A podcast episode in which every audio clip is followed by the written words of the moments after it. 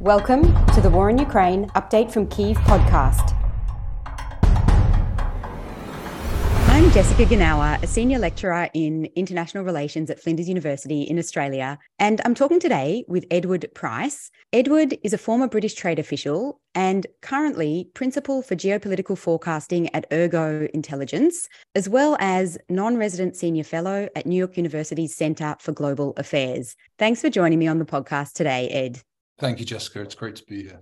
As I understand, you yourself were very recently in Kiev, in Ukraine, and met with the Ukrainian finance minister, amongst others. So, first of all, what was your general impression being in Kiev these days? Thank you. It was um, surprisingly pleasant.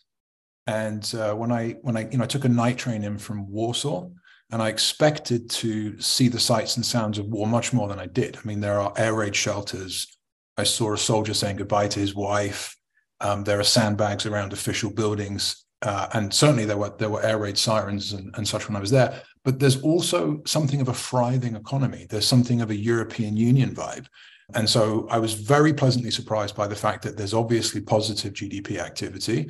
People are going about their daily business. And, you know, if you stop the average Ukrainian in the streets and say, you know, what do you think about the war? That's not the only thing they want to talk about. They also want to talk about their business. They also want to talk about their family. Mm-hmm. You know? Yep. I guess in that regard, whilst life might be going on somewhat as usual on the streets of Kiev, we are currently witnessing this full scale state to state war on the European continent in a way that we haven't seen for many decades. So, you know, how do you assess the risks and the seriousness of the current war? Well, I mean, this is the this is the the question of all questions, right? How do you assess the risks of this war? I, think before I answer that, I would say that the two thoughts that occurred to me consistently whilst there. One was almost a theological thought that this war does seem evil. I, w- I met with people who'd been at the front, and I, I met with um, people who are involved uh, very directly with with the kinetic pointy end of things right? And uh, it sounds absolutely horrific. And so I, I left with no no illusions as to to the very high probability of genocide among other crimes being committed uh, in Ukraine at the moment. But the second thought that, that kept on occurring to me was history, and it, it does seem like this land, Ukraine, uh, indeed Poland, and and this part of the world is consistently plagued by war, consistently plagued by essentially invasions from the east.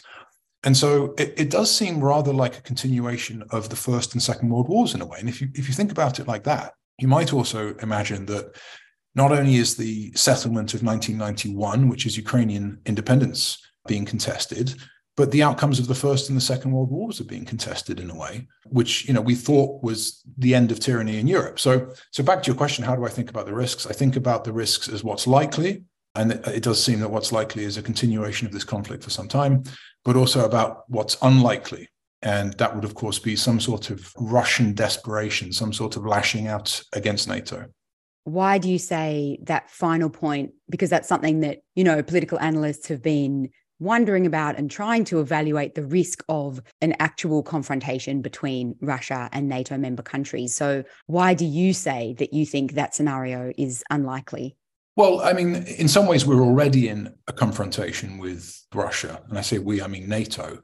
What I mean by unlikely is that at the tail of risks is some sort of Russian use of a, a, weapon of mass destruction, a so called tactical nuke, a so called dirty bomb.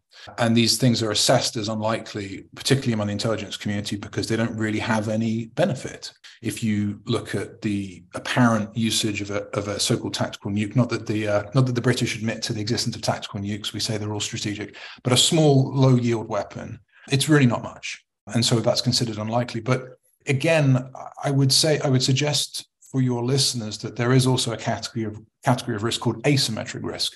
And so even if something like that is low probability, it's it's worth thinking about in advance because of the sort of destructive power that it would have not only in the theater but also in, in the world economy and more broadly in terms of, of wider global security. Uh, I would add very briefly though that there was quite a nice outcome the other evening in Kiev. I, I woke up to some text messages from friends out there saying that they'd you know they'd experienced this 18 uh, missile attack on the city. And of course, every single one of those missiles being shot down is fascinating, including these hypersonics. Mm-hmm. And I mean, alongside the human costs of this war, there have been massive financial and economic mm-hmm. costs, you know, of course, to Ukraine mm-hmm. itself and beyond. As I mentioned at the outset, you worked in an economics related role for the UK government in New York for many years. So, through that lens, how did you assess Ukraine's current financial and economic strategy? Right. It's it's a great question. Ultimately, the economic strategy is to join the European Union. And you know, my, my meetings with the Ukrainian officials, ministers, all came back to the the EU card, right? They want to be a part of a free market economy, uh, if you can describe the EU as a free market economy, but at least versus Russia, and they want to ensure that their energy, um, their labor market, their their sort of digital savviness is is moving in the same direction as Germany, France, and others. But of course, there's this intersection of the war. And so if you want to ask about, you know, what their economic strategy is, it's also quite precarious. The Ukrainians are essentially dependent on Western financing, uh, Western financing taking two forms grants, particularly from the United States, and then zero interest rate loans, particularly from the EU.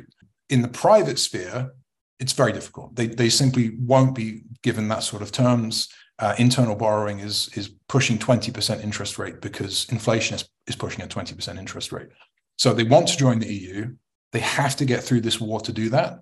Um, and that requires a constant stream of external financing, essentially gifts. Mm-hmm. And I'm curious, I mean, you did meet with the Ukrainian finance minister when you were in Kiev, and I'll put a link in the show notes to the piece that you wrote about that. What were your impressions of that meeting and of you know, the position that he is currently in under current conditions? I mean, it was wild, really. I mean, I, you know, I, I sort of rocked up to, uh, rocked up to his hometown, got in touch with him somewhat surreptitiously on Signal because Signal is how this war is being communicated and, and fought, right?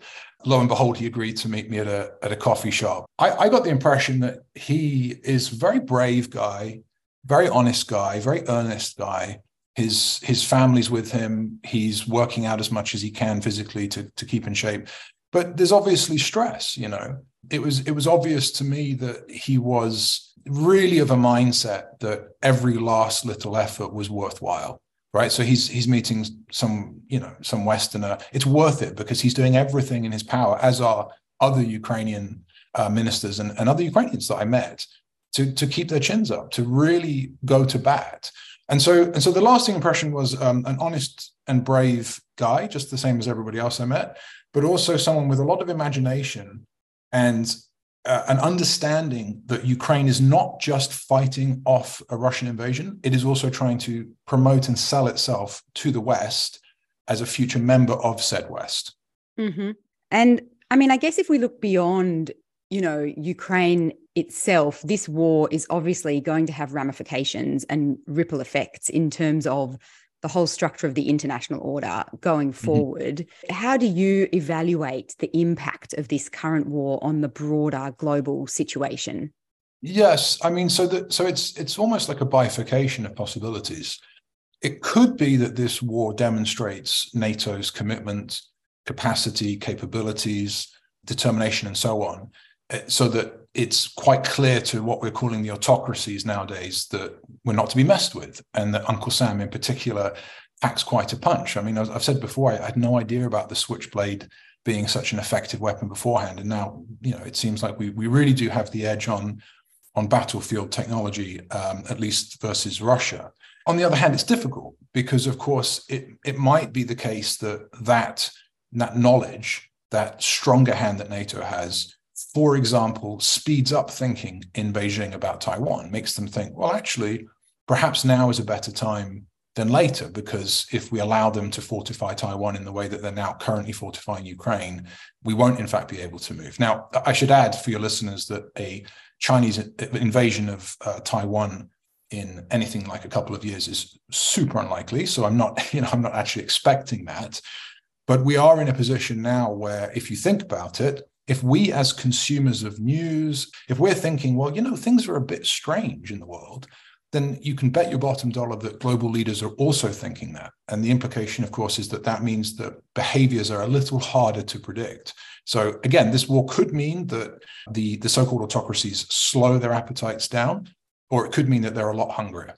And do you think, I mean, you know, the last sort of 80 ish years internationally have seen a steady increase in international trade, you know, economic integration between countries globally. But do you think that actually we might be seeing an inflection point now where we're going to revert to something more like a Cold War style scenario where there might be different types of economic blocks internationally that are hmm. somewhat closed in terms of trade interactions Yes, a sort of um, a sort of competing autarky scenario. Autarky being, you know, economies or, or blocks of economies that are self-sufficient from trade.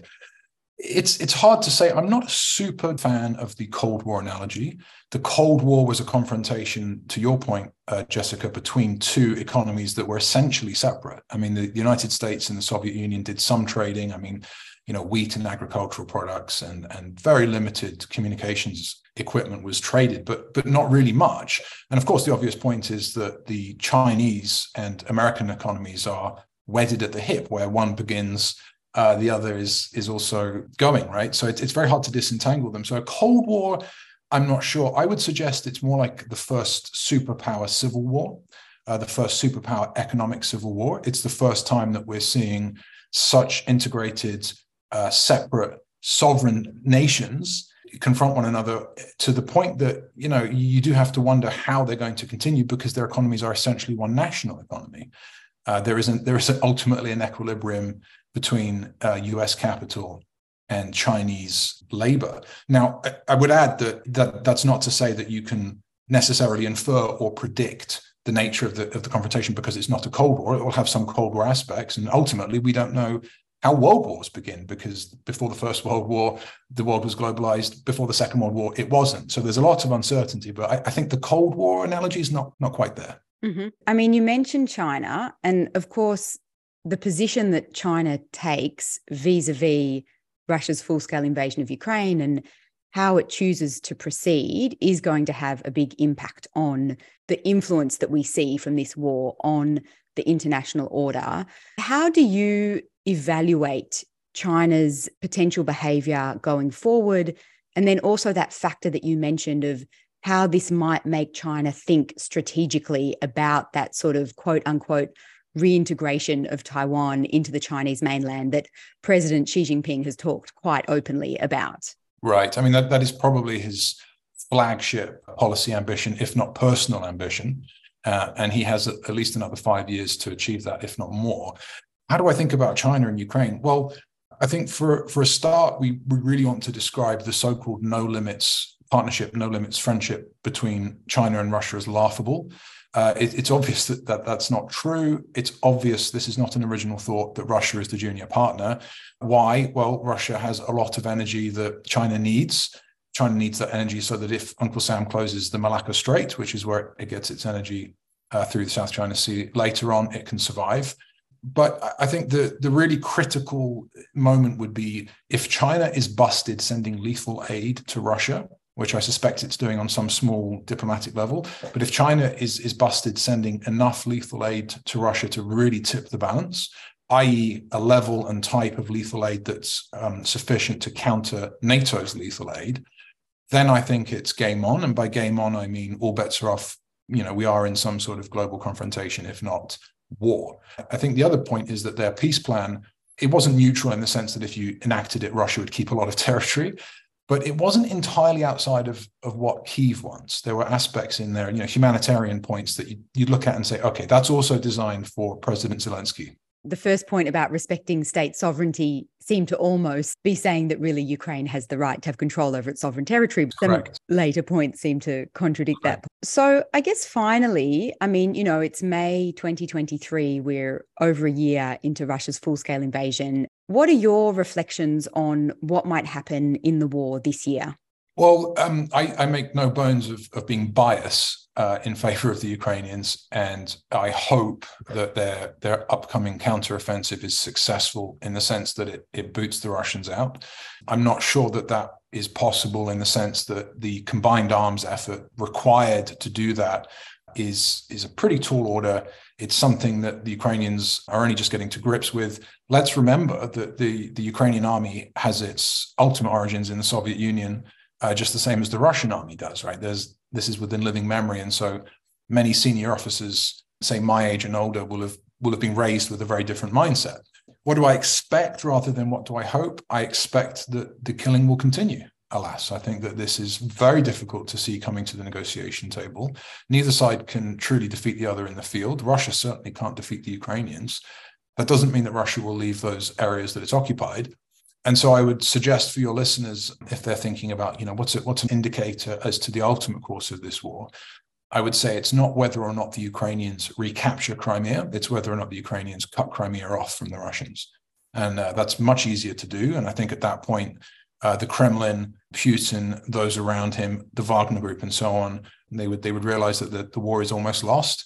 And at that point, we're back in the scenario where, as I said, extreme asymmetric risks, nuclear threats, they start to look a little less like bluster and a little more like a potential grim reality. Mm-hmm. Thanks, Ed. I really appreciate you being on the podcast today and sharing your perspective with us. Thank you, Jessica.